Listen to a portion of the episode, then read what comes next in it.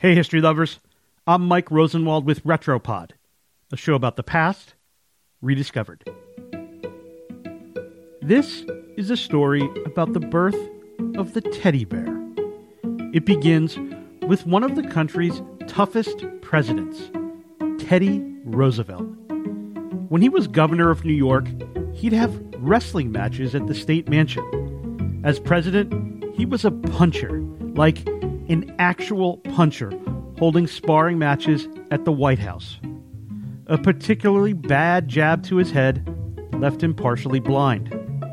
Oh well, Teddy thought, that's boxing. Teddy didn't just like to punch, he liked to shoot. Bears. The bigger, the better. In the fall of 1902, a year into his presidency, Teddy set off to Mississippi for a bear hunting vacation. Today, there's only like 50 bears left in the whole state, but in Teddy's time, Mississippi's dense hardwood forests and canebrakes were home to thousands. Hunting dogs would chase them out into the open where hunters on horseback could take aim. Those poor bears. Anyway, Teddy's vacation was big news newspapers breathlessly recounted his train ride to the wilderness and the roughness of his hunting camp.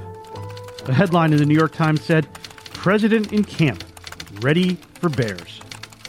Riding trousers, heavy leather leggings, blue flannel shirt, corduroy coat.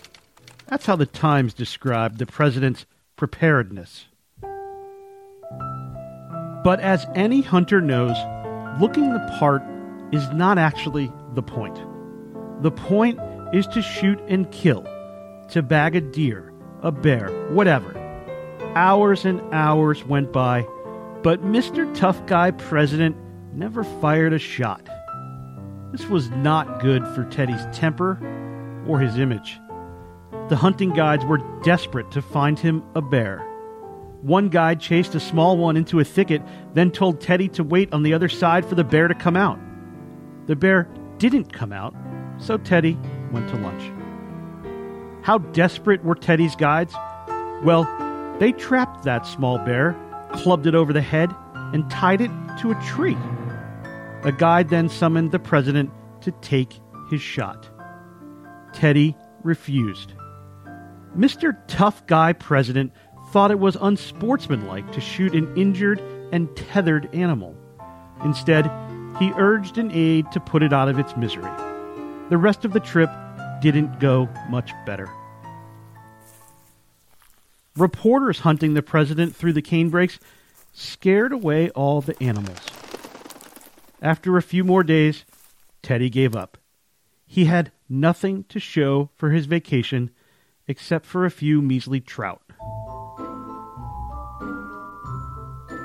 Were Twitter around back then, Teddy's flop would have been a trending topic.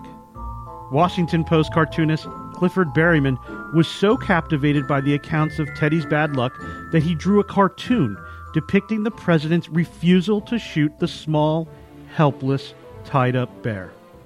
In the frame, Berryman shrank the bear to cub size. The drawing ran in newspapers across the country. And now we've reached the cuddly portion of the story. In Brooklyn, New York, a shop owner saw the cartoon and had an idea for a new toy. He and his wife sewed a plush stuffed bear, then displayed it in the window with this label Teddy's Bear. Before making more, the shop owners wrote to Teddy asking for permission to use his name. Teddy said, Fine, no problem.